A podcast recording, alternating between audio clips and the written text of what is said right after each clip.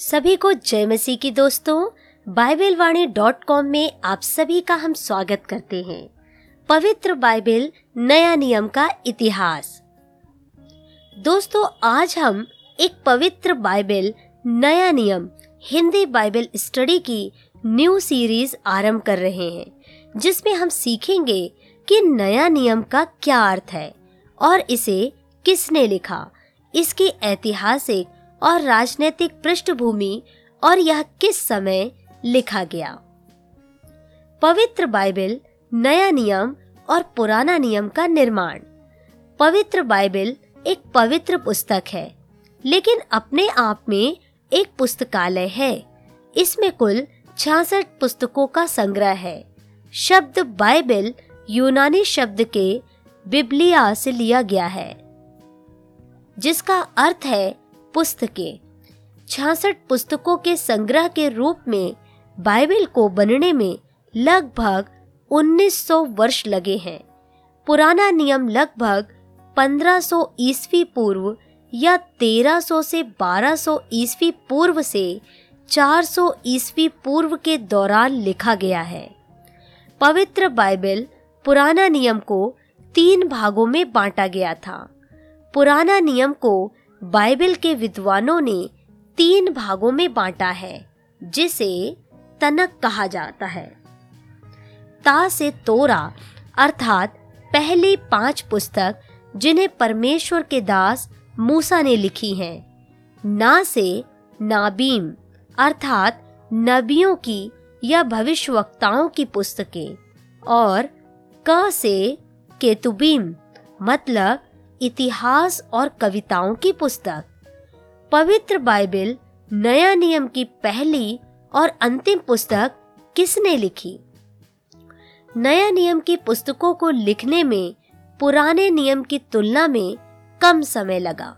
यीशु मसीह की मृत्यु के बाद लगभग बीस वर्षों में चेलों या प्रेरितों ने प्रायः मुंह से बोलकर मौखिक शिक्षा दी, परंतु समय बीतने पर इस बात को महत्वपूर्ण समझा गया कि आगामी पीढ़ियों को ये शिक्षाएं पूरी सच्चाई के साथ प्राप्त होने के लिए उनको लिखित रूप में उपलब्ध करवाना आवश्यक है। इसलिए कुछ प्रेरितों और उनके सहयोगियों ने मसीह का जीवन वृत्तांत लिखना आरंभ किया। मसीह का जीवन वृत्तांत लिखने के साथ साथ कलीसिया के लिए अतिरिक्त शिक्षाएं देने और कलीसियाओं में फैलती हुई गलतियों और झूठी शिक्षाओं को सुधारने के लिए प्रेरितों ने कलीसियाओं को पत्र लिखना भी आरंभ किया। बाइबल के अनेक शास्त्री यह मानते हैं कि नए नियम की सबसे पहली लिखी गई पुस्तक याकूब की पत्री है, जो माना जाता है यीशु मसीह के भाई याकूब ने पचास ईस्वी से पहले लिखा था। नए नियम के अंत में लिखी गई पुस्तक प्रकाशित वाक्य है, जिसे प्रेरित यूहन्ना ने नब्बे से पंचानवे ईस्वी में लिखा है। इस प्रकार संपूर्ण नया नियम लगभग पचास ईस्वी और सौ ईस्वी के बीच लिखकर पूरा किया गया।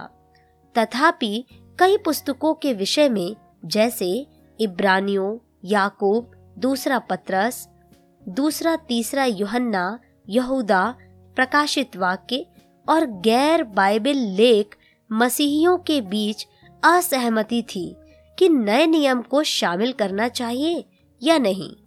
चौथी शताब्दी के अंत तक इन सभी असहमतियों को सुलझाया गया और नए नियम की इन सत्ताईस पुस्तकों को चुन लिया गया, जो हमारी आज की पवित्र बाइबल में उपलब्ध है। इस प्रकार छियासठ पुस्तकों वाली बाइबल की उत्पत्ति हुई। इसका लेखक स्वयं परमेश्वर का आत्मा है, जिसमें लगभग सोलह सौ वर्षों में लगभग चालीस लोगों को इन पुस्तकों को लिखने की प्रेरणा दी। नए नियम का अर्थ। नियम का अर्थ है वाचा। बाइबल की संपूर्ण पुस्तकें दो मुख्य वाचाओं पर आधारित है, जो परमेश्वर ने अपने लोगों से बांधी। पुराना नियम वह वाचा है जिसे परमेश्वर ने मसीह के आगमन से पूर्व मनुष्य से उसके उद्धार के लिए बांधी थी। निर्गमन अध्याय चौबीस आयत आठ में। नया नियम वह वाचा है जिसे परमेश्वर ने मसीह के आगमन के पश्चात मनुष्य से उसके उद्धार के लिए बांधी है। लूका अध्याय बाईस आयत बीस में। नए नियम में कुल सत्ताईस पुस्तकें हैं जिनको कम से कम आठ व्यक्तियों ने विभिन्न समय में लिखा है। पवित्र बाइबल नए नियम की पुस्तकों को चार भागों में बांट सकते हैं। चार सुसमाचार मत्ती, मरकुस, लूका, यूहन्ना। एक इतिहास की पुस्तक जिसे प्रेरितों के काम कहते हैं। इक्कीस पत्रियां जिसे रोमियो से यहूदा तक कहा जाता है और एक भविष्यवाणी की पुस्तक अर्थात प्रकाशित वाक्य। कुल मिलाकर सत्ताईस पुस्तकें। नए नियम काल के धार्मिक और राजनीतिक पृष्ठभूमि। धार्मिक पृष्ठभूमि यीशु मसीह के समय में यहूदी समाज के चार प्रमुख दल पाए जाते थे। पहला फरीशी दल। फरीशी शब्द का अर्थ है अलग किए गए। यीशु मसीह के समय में यहूदियों पर फरीशियों का बहुत बड़ा प्रभाव था। फरीशी दल सबसे लोकप्रिय दल था। वे यहूदी व्यवस्था का अत्यधिक कड़ाई से पालन करने का सावधानी पूर्वक प्रयास करते थे।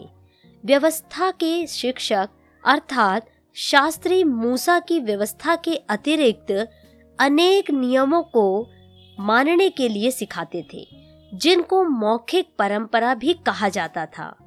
फरीशी इस मौखिक परंपरा को मानने में कट्टर थे, विशेषकर धार्मिक प्रथाओं से संबंधित नियमों को मानने में। उदाहरण के रूप में उपवास रखना, दशमांश देना, सबत के दिन को मानना इत्यादि।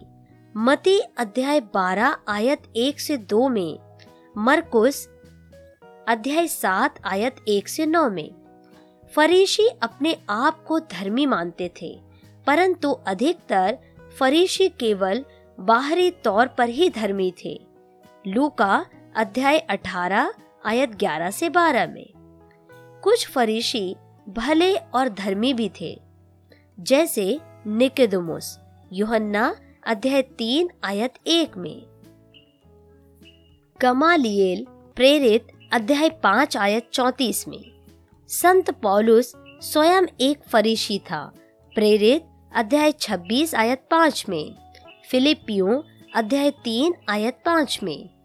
मसीह के संबंध में उनका विचार था कि मसीह एक राजनैतिक और आध्यात्मिक आदर्श व्यक्ति होगा जो अपने निश्चित समय पर प्रकट होगा। दूसरा दल सदूकी दल। यहूदी याजकों में अनेक लोग सदूकी दल के थे। सदूकी और फरीशी आपस में विरोधी थे। सदूकी धनी थे।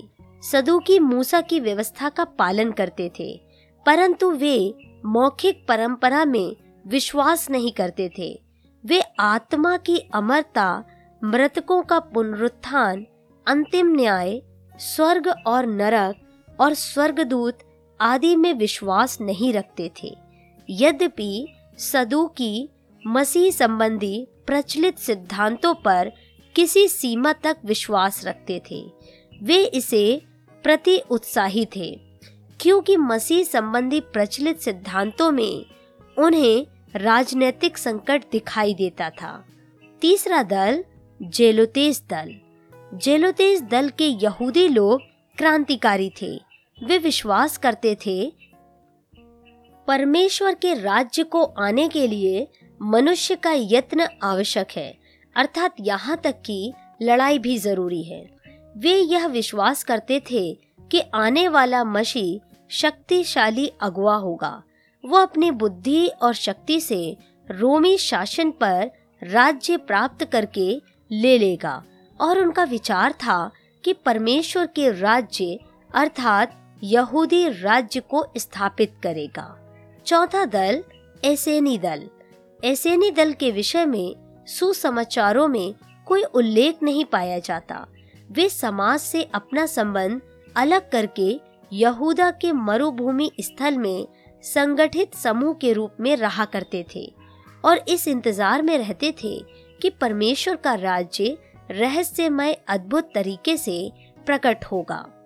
नए नियम में यहूदी आराधनालय बाबुल के बंधुआई के समय से लेकर यहूदी जहाँ जहाँ बसे उन्होंने अपने लिए आराधनालय की स्थापना की।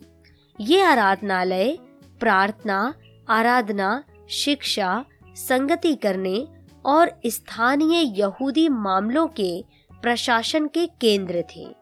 नए नियम में यहूदी महासभा एजरा के समय के आरंभ में यहूदी मामलों में प्रशासित करने के लिए न्यायियों के समूह को नियुक्त किया गया।